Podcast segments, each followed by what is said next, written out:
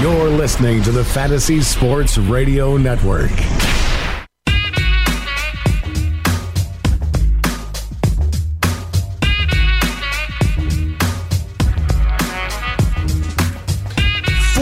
Teams, one national championship trophy.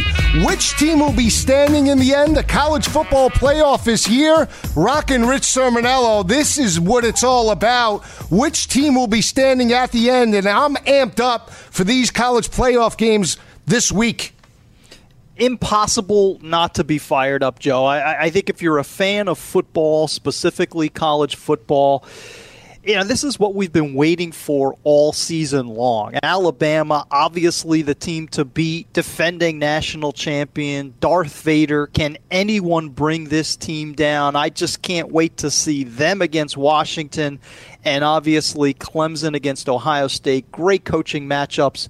Just a fantastic playoff set, uh, setup. Rich and I have a great show planned for you today. We're going to break down each game for the next hour. If you want to talk college football with us, tweet us at Go for the Two. That's the number two, or tweet Rich at Rich Cirminiello. That's C I R M I N I E L L O. The big one starts at 8 o'clock tonight Ohio State and Clemson, and then earlier, Bama and Washington. Rich, to me, when I look at both the, the both games uh, in this playoff, for me, when I look at these matchups, I mean, we really have contrast in styles. I mean, the Ohio State Clemson matchup, you have a, a high octane offense led by Deshaun Watson with a more methodical offense led by JT Barrett, and then you just have a big blue collar, uh, I want to say, uh, train a roller coaster train, a, a, Mack truck in Alabama that just buries everybody in their path with a finesse offense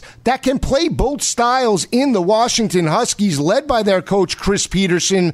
That's what makes these two games very intriguing because whichever team could dictate tempo early on, in my opinion, will probably move on to the national championship game. Yeah, and in terms of macro uh, angles and storylines, Joe, what I look at is the coaching matchups. I, I love the personalities. I love the pedigree of these coaches. Obviously, we know about Nick Saban, arguably the best college football coach of all time. He goes up against Chris Petersen. Chris Petersen became a national phenomenon with Boise State and the upsets that he was able to pull as Cinderella beating Oklahoma in the Fiesta Bowl. That's when we really started to learn about Chris Petersen. And on the opposite side, I think you have the second best coach in college football in Urban Meyer, who has done a phenomenal job with the youngest team in the country, bringing them to this point against Dabo Swinney, who now has Clemson rocking into the playoffs for a second straight season, back to back ACC titles. So, in terms of a 30,000 feet macro picture, I adore the matchup between these four coaches. And that's the one thing when you think about Nick Saban, he gets all the hoopla, and rightfully so. I mean, what he's done in Alabama, he won a national championship at LSU, won four with the Crimson Tide but we never hear Dabo Swinney mention that he's a big game killer. I mean, look at the teams he's knocked off over the last four or five years Ohio State, LSU. He knocked off Oklahoma twice in back to back years, one of them the college football playoff. Notre Dame, he's knocked off. Auburn. He never, I, I, he's on the, the cusp but he never seems to be mentioned when you think about these great coaches. We hear Petersen, we hear Nick Saban, but why isn't Dabo Swinney put with those coaches? Because again, he's a player's coach, but he always has his teams prepared in a big spot. And oh, by the way, he's knocked off everyone in his path without uh, outside the uh, Alabama Crimson Tide in that last year's national championship game. And that was a great effort too. I mean, that was a game they were that right they there. clearly could have won late. Yeah, I mean, did a tremendous job. I think you bring up a, a, a very cogent thought provoking concept, which is why isn't Swinney getting more attention, more love? I can only imagine if it's the fact that he needs a national championship. Urban Meyer has one. Yeah, uh, but Chris Meyer Petersen doesn't. Petersen doesn't. And that's a good point. Petersen doesn't, but what Petersen did was kind of quirky. He he brought a Boise State uh, a group of 5, a Mountain West school into the national lexicon. So that's sort of it wasn't a national championship, but he elevated a program. He made Boise State a program that we had to pay attention to every season. For Swinney, it has to be a national championship. I mean, that's got to be the next step for him, for him to get into that kind of uh, iconic category with other coaches. He's not going to reach Nick Saban or Urban Meyer until he gets a few national championships. But I think that's the next threshold for him. Well, that's a great point. But when he took over Boise State, Dan Hawkins brought it to respectability. It wasn't like Boise State was 4 and eight overall. I mean, they were a solid team under Dan Hawkins. And then when he took the job at Colorado, Chris Petersen moved in and took it to another level. But they were respectable and they were playing solid football throughout Dan Hawkins' career. So, I mean, I'm just shocked when you hear about the, the praise that Chris Petersen has brought in Washington and how he gets mentioned as one of these top coaches. Why they're in the same breath, we're not mentioning Dabo Swinney's just like, oh, he's the player's coach. But the, the players' yeah. coach has knocked off the big boys like LSU, like Ohio State and Urban Meyer a few years ago, 35 31, when he had a quarterback in Tajh Boyd. And look at what he's lost on the defensive side of the ball the last couple of years. And his defense over the last couple of years has been one of the most dominant in college football. I'd have to really, I'd have to ask people, Joe. I'm, I'm not sure where people would rank them. But do you think that, do you think that the average guy, or even the average guy in the media, do you think they rank Petersen ahead of Swinney? Because I mean, I don't. I, I think Swinney right now is the better coach. That's taking nothing away from Chris Petersen, but I'm not sure. Are you getting a feeling? That Chris Petersen is ranked higher than Swinney? I, I, feel that way. I feel like when you see, oh, Chris Petersen, what he's done with Washington, I feel like it's not the same when they talk about Dabo Swinney. When they win a ball game, it's Dabo and his crew, Clemson pride. But when Petersen does it at Washington, it's, oh, the, the what he's done from a philosophy standpoint. Uh, Dabo Swinney is a solid, solid game planner. I mean, he pushed Nick Saban to the limit last year with his offense. His team did not fear Alabama Alabama in any way, shape, or form. And that's the one thing I think when you look at a, a Dabo Swinney coach team, they do not fear anyone on their schedule, including Alabama. And that's why they really are, in my opinion, the most dangerous team out of this whole playoff. Yeah, and one more point on, on the Swinney uh, Petersen debate. I, I think, and this is, I think we've grown now accustomed to expecting 10 or 11 wins out of Clemson. So I, I, think that's now baked in every season. We recognize they're a terrific team. They recruit exceptionally well, as well as anyone, including Florida State and the ACC. Washington might be just a bit trendier, Joe, because we haven't seen them in this position since the beginning of the century. So if, if, if there's a little more love for Pete at this point, it just be it could be because we haven't seen Washington here and they're a little bit buzzier than Clemson because Clemson we expect to see that every year. Well, here's what I judge when I say who's hot, right? Uh, I look at an LSU job. Was Dabo Swinney ever mentioned for LSU? No. Why not? But but should he? But should he be that? But because why not? Clemson, Cle- because Clemson's every bit as good a job as LSU. Okay, but isn't Florida State as good as any job as? Why was Jimbo Fisher mentioned? Only because he had a pass there, because he had been Nick's offensive coordinator. I, to me, I think he's mentioned at LSU because of the past history with the program.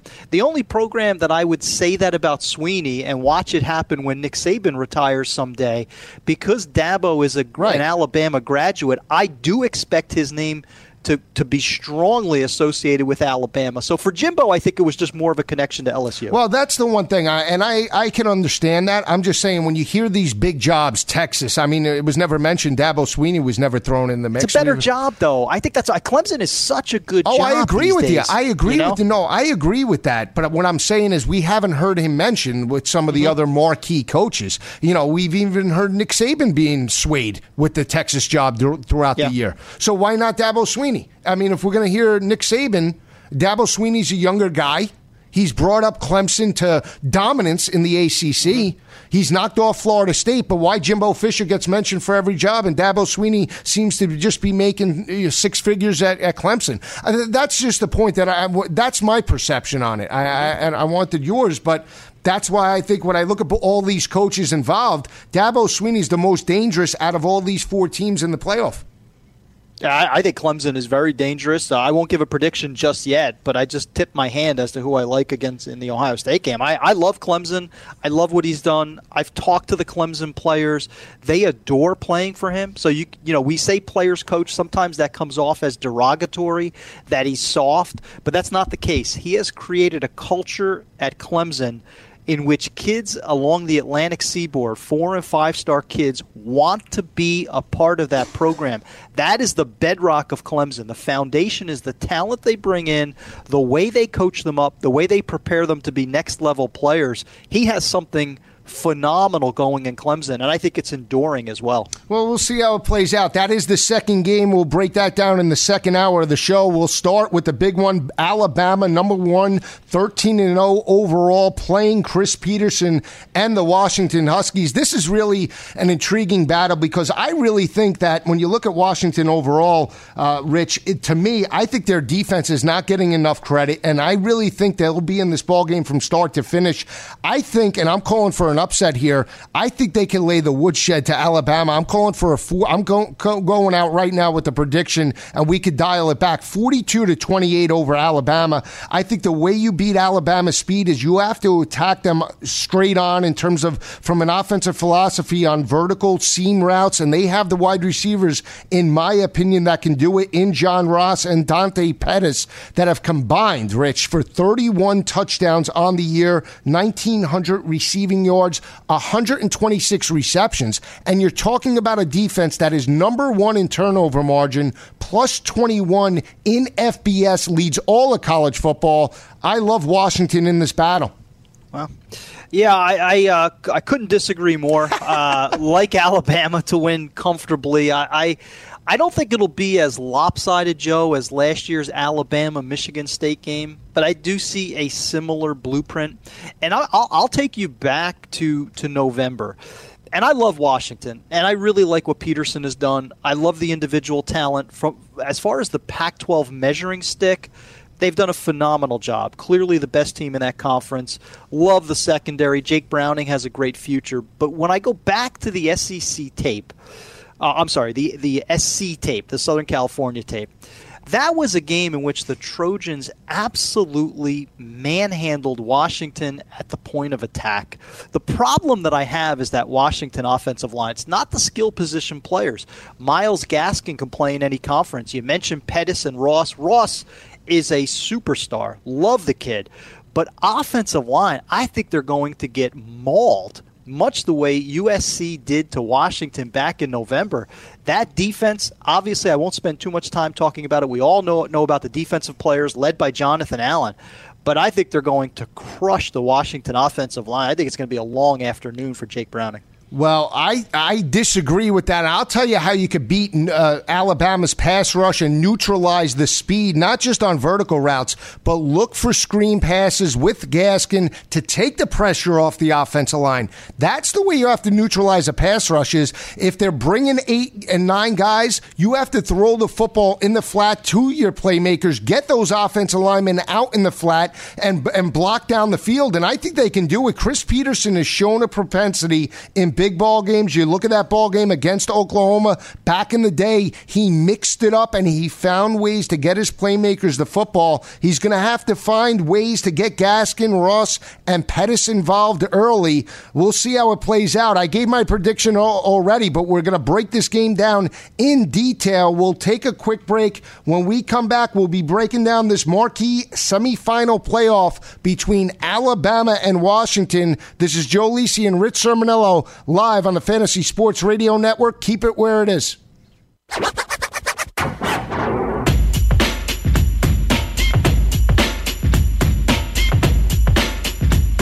Back on college football game day right here from the Fantasy Sports Radio Network state of the art studios right here in Rock and Riley's Rich and I are breaking down the semifinal game between Alabama and Washington. I'm all over the Huskies in this matchup. I really think their speed on the offensive uh, side of the ball with John Ross, Dante Pettis can really attack Alabama's secondary, but not to be an Alabama hater because, Rich, I know people are going to think that I am hating on Alabama. They are a dynamic offense led by freshman phenom Jalen Hurts that's averaging 40 points per game, rushing for 245 yards on the ground, and passing for 226 yards through the air. Just phenomenal what Lane Kiffin has been able to do with the offensive t- talent in Tuscaloosa. Yeah, and I think this is one of those games where they're going to bully the ball between the, the tackles. I, think you'll see a lot of Damien Harris, Bo Scarborough, Josh Jacobs, and then occasionally you're going to see a mix of uh, uh, of the young quarterback uh, Jalen Hurts outside the tackles. He has grown as a passer. ArDarius Stewart, the wide receiver, Calvin Ridley. That matchup against the Washington secondary should be lights out for college fans, NFL scouts alike. Uh, but to me, I, I, the key is not just the Alabama defense, Joe. It's the knots. It's the non offensive touchdowns. Nobody in the country had more than Alabama. I think this sets up as one of those games where the offense will be pretty good, although I love the Washington D. But I expect to see multiple non offensive touchdowns, either special teams, defensive scores.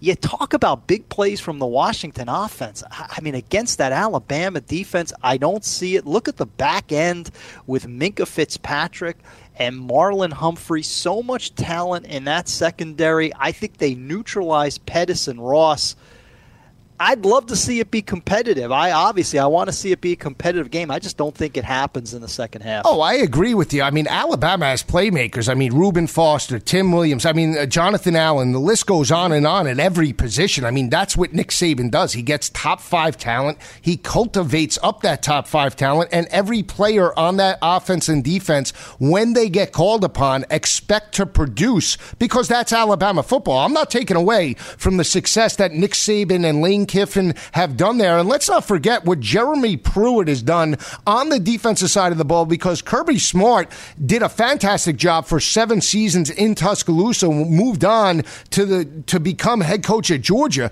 Well, Jeremy Pruitt stepped up, and this defense possibly can be the best in Tuscaloosa in recent years. They're only allowing 11 points per game and 63 rushing yards per game against opposing offenses. I mean, when you look at what the offense offenses have been can't do on that defensive front seven. There's only been two offenses that have rushed for over 100 yards on this Crimson Tide defensive front seven. Ole Miss at 101 and Texas A&M in the loss 114. So Washington needs to have some success on the ground to loosen up Alabama's defensive front seven.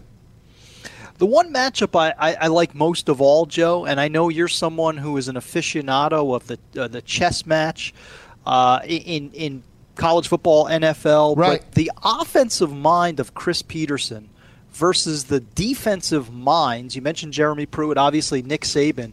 That is going to be just a remarkable chess match because Petersen does do a phenomenal job, and we've seen it throughout history, of game planning offensively. Right. He'll have wrinkles in that game plan we haven't seen all season long. He'll have plays that catch Alabama off guard. So I have a great deal of respect for his offensive acumen. But I just think the defensive playmakers and the time that Saban has had to prepare for that Washington offense will just be too much for the Huskies. Well, you you bring up great points, and I, I will say this about you're right. He will throw the kitchen sink because I mean, there's nothing to lose. I mean, this is the end of the road here. I mean, either you win and move on to the national championship, or your season's over. So if you want to play for a title, you have to throw the kitchen sink at Alabama. There's the three uh, ways to beat Alabama, and I, I really think that these are, are necessary to beat the Crimson Tide. You need to win the turnover battle, number one. You need to score first, whether it be a field goal or a touchdown. It sounds so uh, little, but it has a huge impact on putting the pressure on Jalen Hurts in that offense. If you look at Alabama throughout the years of their national championship runs, they find a way to score first and dictate the tempo. It's very rare that teams score first first on Alabama and put the pressure back on their quarterback and their offense to match them score for score. That's why I like Washington in this matchup because I feel from a playmaker perspective, they have the personnel to get Alabama out of their base defense. I mean, when you look at it overall, I mean, Pettis and Ross are playmakers on the outside. They can get Alabama out of their defensive front seven. They can play five wide. They can also utilize the short to intermediate passing game, which I think they're going to have to do with Gaskin in terms of screens and short to intermediate throws to get Browning into a rhythm. But they have the personnel to also play up tempo, which has given Alabama problems at times. And you look at some of the games that they struggled this year. Look at that game against Ole Miss. They op- they fell behind in that battle, Rich, twenty four to 3 mm-hmm. Yeah, a different kind of a quarterback. I mean, the quarterback that's usually given problems to the Alabama defense tends to be a little bit more mobile. Not that Chad Kelly is a dual threat, but somebody who can make plays outside of the pocket. Johnny Manziel, we saw that uh, on multiple occasions when he was at Texas A&M. Jake Browning, not that kind of a quarterback, and I have a great deal of respect for Browning. I think he's going to have a tremendous second half of his career in Seattle. But you need to have a quarterback who can make plays outside of the pocket. Browning is not going to be that kind of a kid. That's a concern of mine as well, and I, I think it's unfortunate because I had fun watching uh, watching Washington this season.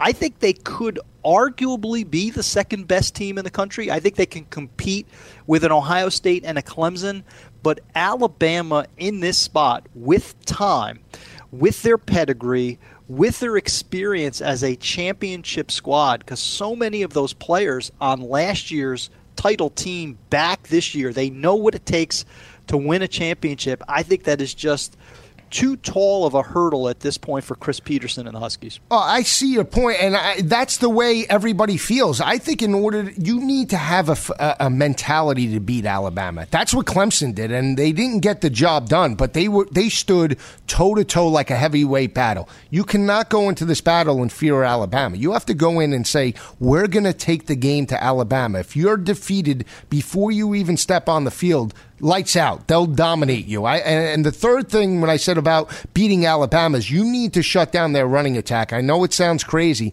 but if you can force Jalen Hurts to throw over the top, put him in third down and long situations, you have an opportunity. I will say this too about the layoff. We think it could be a, a benefit for Nick Saban, maybe from a defensive perspective. I'm a big pro- proponent of this too, is in terms of timing offenses. Sometimes when an offense is in rhythm, like Jalen Hurts, and, and you're clicking on all cylinders, the long layoff could be a detriment. And let's keep in mind, last year Jake Coker was a senior. You know, he was a, a, senior guy that wanted to go out. He didn't have a great career at Florida State. He played sparingly. This was his first playoff game playing against Connor Cook in Michigan State. Jalen Hurts is a true freshman. And even though he stepped up all year long, you now have a long layoff with a true freshman at the helm in a playoff game. Keep that. I, I think that'll be a yeah, factor in, no, the, no. in the in the in this matchup.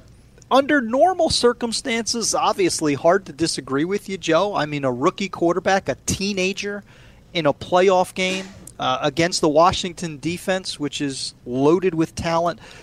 But as I watched Jalen Hurts this fall, he just seemed unflappable to me. I mean, this was a true freshman by class, but the way he carried himself, he really carried himself like a fourth year junior. He and did. That was yeah, that, that was big games throughout the season. That was your LSU, your comeback against Ole Miss, your Florida in the SEC title game. So I don't have a ton of concern about Hurts. Let me ask you one more question real sure. quick. Any concern about Lane Kiffin, one foot in, one foot out? I mean any kind of should we be worried about the continuity factor as the offensive coordinator prepares to be the Florida Atlantic With, coach? Without a doubt, because it is Lane Kiffin. If it was anybody else, we saw Kirby Smart take the job last year with Georgia, right? He coached straight through the national championship game. He was playing dual duty, so to speak, and a lot of fans said, "Will Kirby Smart be disciplined?" He was working 21, 22 hour day, well, 21, 22. He was up all night working both mm-hmm. sides of the fence for Alabama and for Georgia if you're asking me, Lane Kiffin, one foot out the door, I can't trust him. I'm sorry Yeah. for for Yeah. what he did in Tennessee. I would never trust Lane Kiffin again. Yeah, he's a fantastic offensive coordinator. He's playing lights out. He's coaching up the talent, but I don't trust the guy. He's a Bobby Petrino type of guy, in my opinion. Yeah, it's a, it's an interesting angle for fans to to keep in mind that Lane Kiffin, despite being the head coach down in Boca Raton, he is going to be the offensive coordinator one final time uh, at Alabama before he's replaced by Steve Sarkisian. And and Nick Saban runs a very tight ship. I think he'll be on Kiffin, you know, right up until kickoff.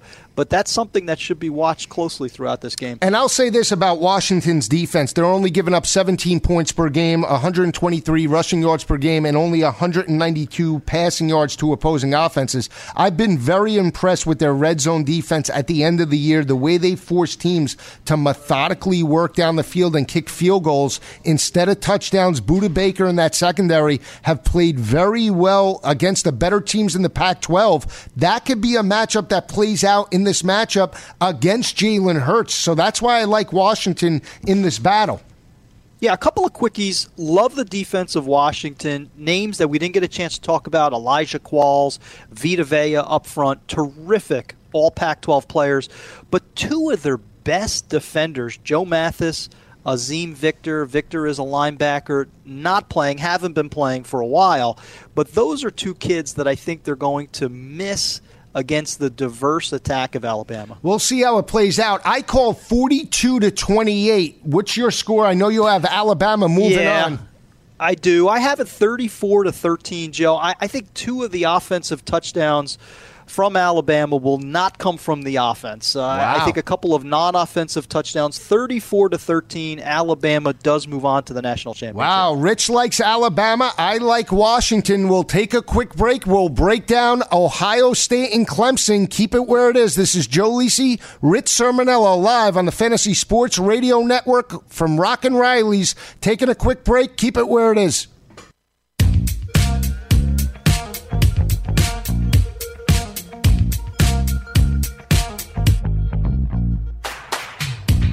Back on college football game day right here from the Fantasy Sports Radio Network, Rock and Riley state of the art studio right here in the Big Apple. We're talking about the marquee semifinal game, Urban Meyer and Ohio State, Dabo Swinney and Clemson Rich. I'm salivating at this matchup. Yeah. Yeah, I, I am too. I really can't wait to see this game. Of all the bowl games, this is the one that holds my interest the most. There are so many good matchups on both sides of the ball. We we touched on the coaching matchup, but such prime talent at Ohio State and Clemson. Hard to separate these two teams. Whereas, you know, Alabama, Washington, Alabama's favored by a couple of touchdowns. This is a toss-up game. I think it's the kind of game we'll expect to see. J.T. Barrett versus Deshaun Watson. All of those good defensive players in the Ohio State secondary and the Clemson D line. I, I think this is as good as advertised, Joe. I think it's going to be an instant classic when these two teams get together. You're showing it on uh, ESPN before they even play the game. It's a rematch of three years ago, the Orange Bowl, 35 31. Clemson did get that victory. You cannot take away what this defense has done for Clemson. I mean, they just, all they do is they remind me of Alabama because they lose eight, nine starters. They just plug in new guys and they just step up and play at an elite level. They're only giving up 18 points per game. They're only giving up 125 rushing yards per game and 188 passing yards to opposing offenses. You look at last year's statistics, almost identical and they lost seven starters from this defense. Brent Venables, Dabo Swinney, they just reload and they are coaching that talent up in Death Valley. and they're coaching up the young talent too, Joe. You know, it's one thing to say, you know, next man in is a junior or a senior, finally getting his first opportunity to start. But two of the kids up front that really blew me away this year were Christian Wilkins and Dexter Lawrence. Lawrence is a true freshman, blue chipper, five star player. Both of those kids were dominant at the line of scrimmage. This is where I think Clemson could have their biggest advantage because Ohio State, yes, they have Pat Elflein, they have good offensive linemen. There were a couple of times this year, specifically the second half of that Penn State game, where that offensive line got exposed. That's a big problem against Clemson and Venables because they are a big boy defensive line. They are, and I will say this: it's a contrast. I'm really intrigued to see which team can dictate the tempo for their style because I don't think Ohio State can get into a shootout in this matchup with Deshaun Watson, even though JT Barrett and the offense showed that early in the year against Oklahoma, shootout with Baker Mayfield, they dominated that matchup they're going to need to run the football consistently.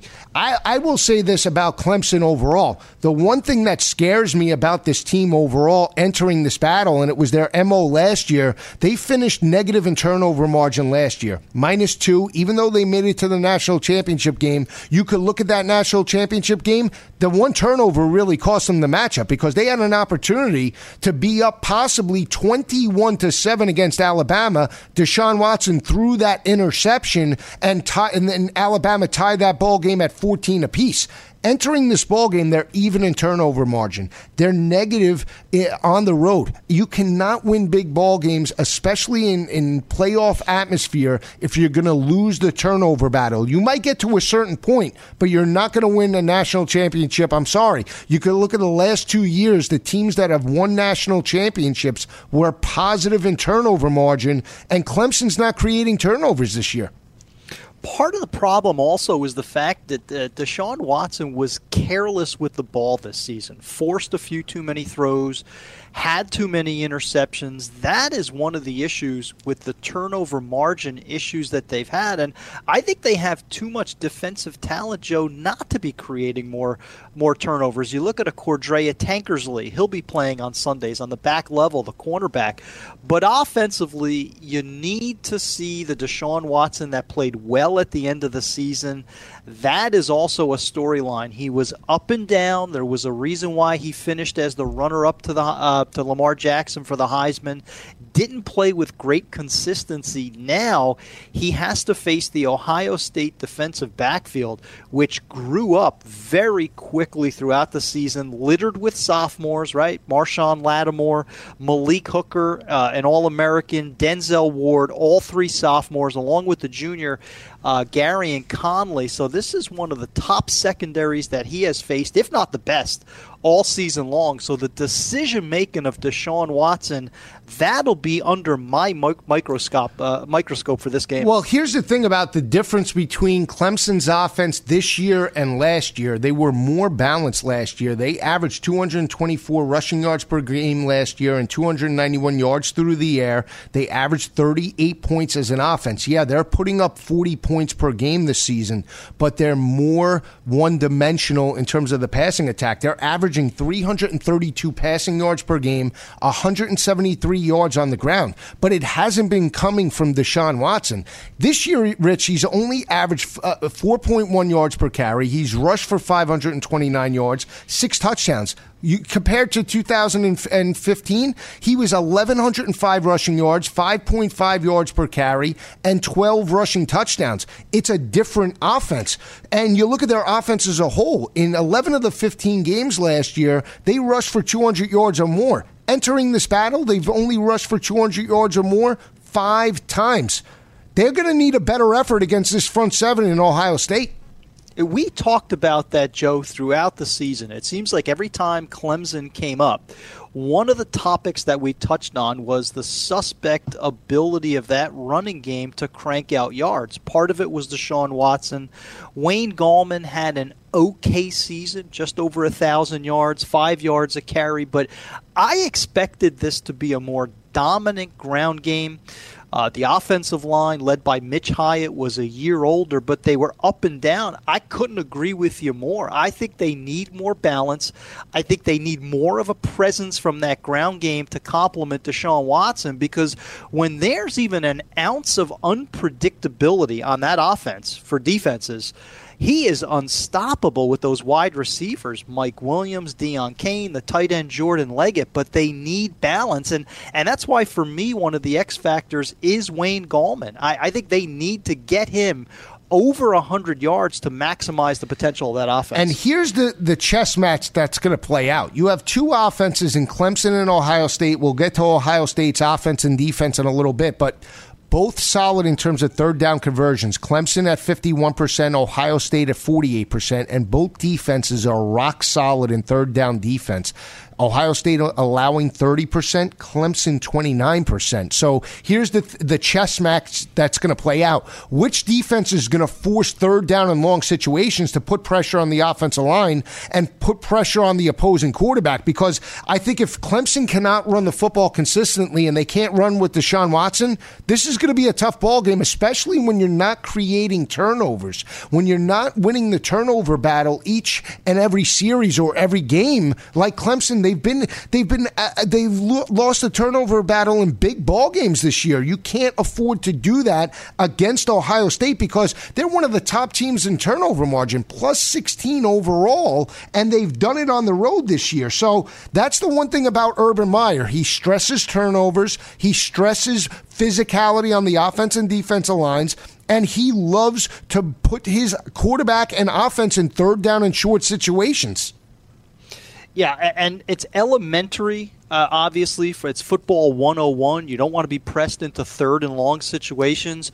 You really don't want to be pressed into third and long against that Ohio State secondary. I don't want to belabor the point, but in terms of defensive backfields that have matured quickly, they're as good as any in the country. I mean, they are loaded on the back end. So if Deshaun Watson is in obvious passing situations, it's third and seven, third and eight, third and nine, those are the type of scenarios in which he's likely to be picked off. And again, I'll go back to it. They have to run the ball, they have to be successful grinding it out on first and second down to set up Watson in more manageable third down situations. Yeah, you can look at the Pittsburgh game. I mean, Pittsburgh they they had that game won he threw the interception on the goal line. How about Louisville? They had an 18 point lead and allowed Lamar Jackson to take the lead because of turnovers. So this is a team, again, that hasn't shown consistency in that regard. And you look at Ohio State's defense, you want to talk about statistics? They're allowing 17 points per game, Rich. They're very solid in run support, only giving up 117 rushing yards per game to opposing offenses. They're only allowing 164 passing yards to opposing quarterbacks, yeah. and they've only allowed one team all year. And I know this is going to surprise you. One team all year has completed 60% or more of their passes. Take a guess which team that was. Uh, Wisconsin? Out of all the teams, it was Michigan at the end of wow. the year. Can wow. you believe that? With Wilton Speight with one shoulder. Exactly. I, I, mean, it's shocking when you think about all the teams that they've played. Michigan yeah. was the one to attack their secondary. Yeah, I, listen, I, I love the defensive talent of Ohio State. I think this game sets up as such an incredible chess match offense, defense, defense, offense. You have terrific special teamers as well. So much talent on both sides of the ball. This is the kind of game you'd be accustomed to seeing as a national championship if if it were not for Alabama at this point. But the Ohio State defense, not just good, Joe but good and young. I mean, a lot of the contributors were sophomores. Look up front Sam Hubbard, sophomore. You have Nick Bosa, true freshman. These are kids that were good in September, but now that we've gotten to December and January, they're on the brink of really becoming dominant players. And you want to talk about defensive fronts because this will be a matchup that you want to see play out. Ohio State right now has been suspect in terms of protecting JT Barrett. They've allowed 25 sacks as an offensive line unit. You look at Clemson on the year, 46 sacks out of that defensive front seven. Yeah. I mean, it's amazing when you think about about, and I keep saying what Brent Venables and Dabo Swinney have done, because last year they had 48 sacks through the national championship game. 24 and a half of them went out the door this year with Shaq Lawson and Kevin Dodd that accounted for tw- uh, 24 and a half sacks each. And for them to reload and still have 46 sacks in their first play, you know, entering their first playoff game, I mean, that's a phenomenal statistic. Yeah, especially at a position like defensive line, which is one of the most coveted positions for any university. Everybody is looking for those, you know, 6'5, 275 pound defensive ends that can get to the quarterback. They're few and far between. Only a handful of blue chip players are getting those types of stars. Clemson is doing it year in and year out. And again, much like Ohio State, it is with youth, it's with It's with Lawrence up front. It's with Wilkins up front. Clelin Ferrell, the defensive end, has played well in spurts, has flashed as a pass rusher. So they're just getting better as well. And I, I think that's a significant edge, Joe. That defensive line, Venables' defensive line, against the somewhat erratic Ohio State offensive line. I think that's where Clemson's going to have a big edge. We'll take a quick break. When we come back, Rich and I will be giving our prediction and analysis, final thoughts about Ohio State and Clemson. Keep it where it is. This is Joe Lisi, Rich Cirminiello on the Fantasy Sports Radio Network.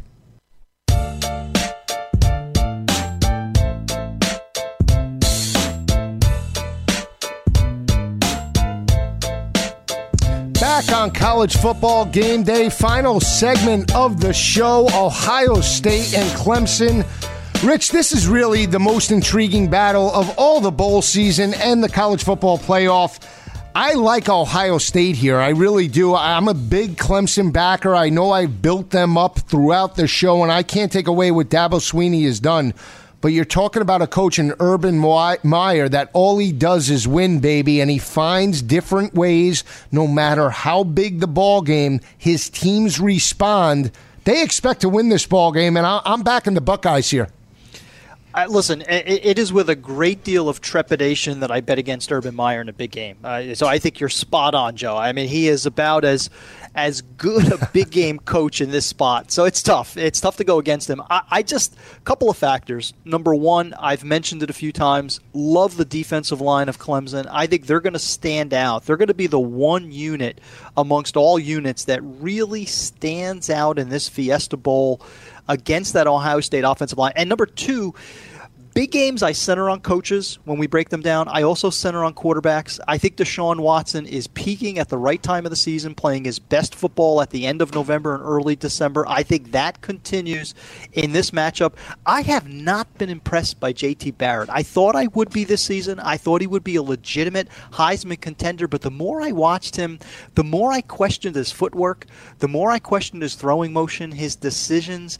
He was at times a liability in that offense. It was Curtis Samuel who was their best offensive player. At times, it was Mike Weber who was their best offensive player. It was not J.T. Barrett. So I think the quarterback edge goes firmly to Clemson. I, again, I think it's a classic. I think it's close.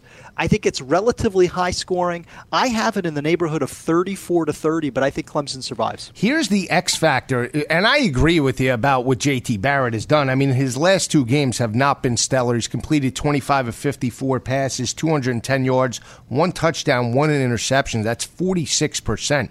But let's keep in mind that when Ohio State made the the national championship run against Oregon, he he was hurt he uh, Cardale Jones carried the load. How bad does JT Barrett want to step up here? They didn't get an opportunity last year uh, to make the playoff. They got knocked out by Michigan State. If anybody is breaking down game film, and, and again, we're splitting hairs because I, if you told me, Joe, Clemson's going to win, I'm not. I'm not going to argue with that. I mean, these are two more, marquee games. Yeah. I just yep. think that you want a different mindset or a different analysis.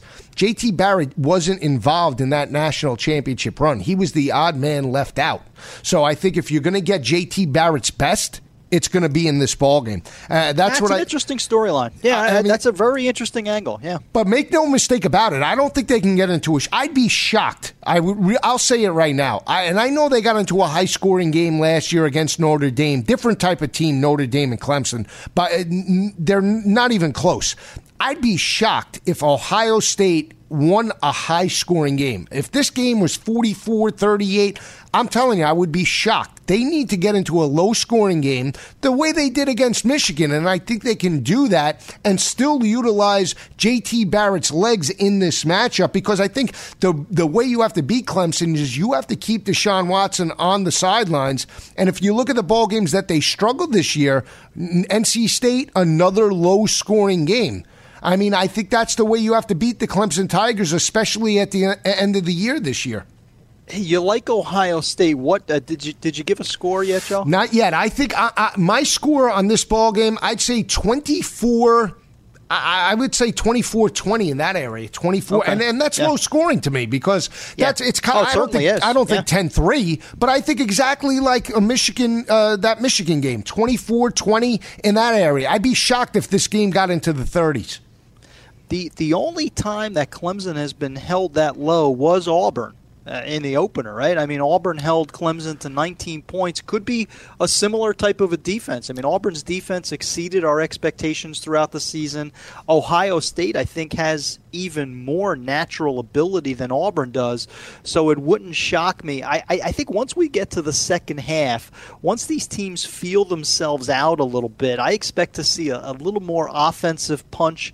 I think both get into the 30s. Again, I have it 34 to 30, but I think it's interesting that both of us have a four point spread, which is testament to the fact that we think it's going to be very close. Again, I think the way you have to beat Clemson here, eh, they've struggled with Lamar Jackson. Now, JT Barrett is not as elusive as Lamar Jackson. They allowed 273 rushing yards to Lamar Jackson in that victory in Death Valley, but I wouldn't be shocked if you see Urban Meyer put five wide out there, put Curtis Samuel in the slot, put Mike Weber out in the flat, and, and have an empty backfield, and then look for JT Barrett to utilize his legs on some plays. I, I wouldn't be shocked to see that. They did that against Michigan at the end of the ball game, and JT Barrett burned that defense with his legs I think it's the same type of game plan. I, I again, I wouldn't think that JT Barrett's going to throw for 300 in this ball game, but get them into a low-scoring, ugly type of game. Rely on that defensive front and rely on a defense that's creating turnovers,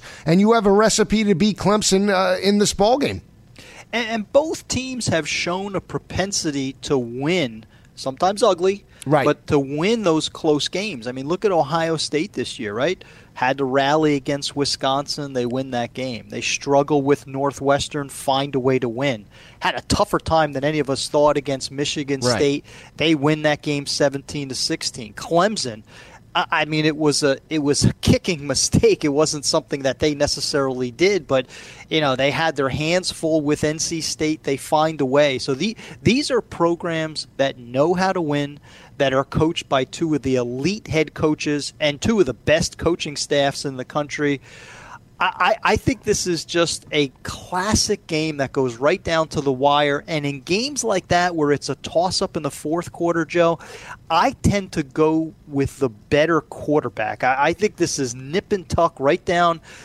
Last team with the ball give it give me Deshaun Watson. I mean, Lamar Jackson justifiably won the Heisman, but if I had to pick one quarterback to win one game. That guy is Deshaun Watson. I think that's the edge for the Tigers. Yeah, yeah I, that's a great. I said that earlier in the year when we brought up the Heisman Trophy yes. with Lamar yes. Jackson, and that's why I think Deshaun Watson is the better NFL quarterback. I mean, again, mm-hmm. I'm really intrigued to see how these games play out on Saturday because that's what that's what makes this playoff so special. Is that you want to see which team can insert their style of offense and defense and assert their will to see how these outcomes play out because you know that certain teams can't play a certain style. I mean, again, Ohio State's not the same team that it was when it went on the road in Norman and played Baker Mayfield. For, from an offensive perspective, they're not the same type of offensive continuity, especially in the passing attack. So I agree with you. I'll throw one more stat at you. Uh, when you think about defenses, there's only been three teams that have completed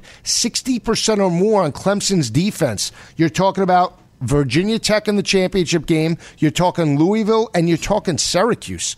So again, JT Barrett's going to need to make some plays with his legs, but more importantly, going to have to make some plays with his arms as well.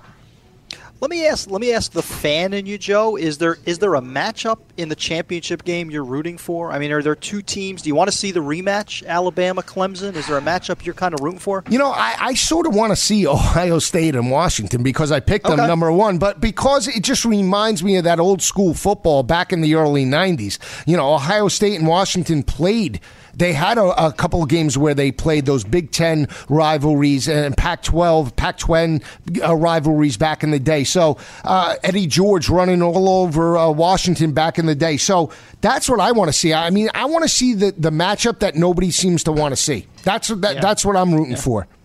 I think it's also important at this time to celebrate the playoff that we have because the two teams that you picked Ohio State and Washington, we would not even see them with an opportunity to play for a national championship if we didn't move from two to four three years ago. So I know we get a little bit, you know, we, we sort of expect it after a while, but I'm just thrilled that we have two meaningful games to watch on Saturday. This is what it's all about. Stay with us all season long. For Rich Cirminiello, I'm Joe Lisi. Stay with us on the Fantasy Sports Radio Network. College football is the best. We just love talking about it. Have a great week, everyone.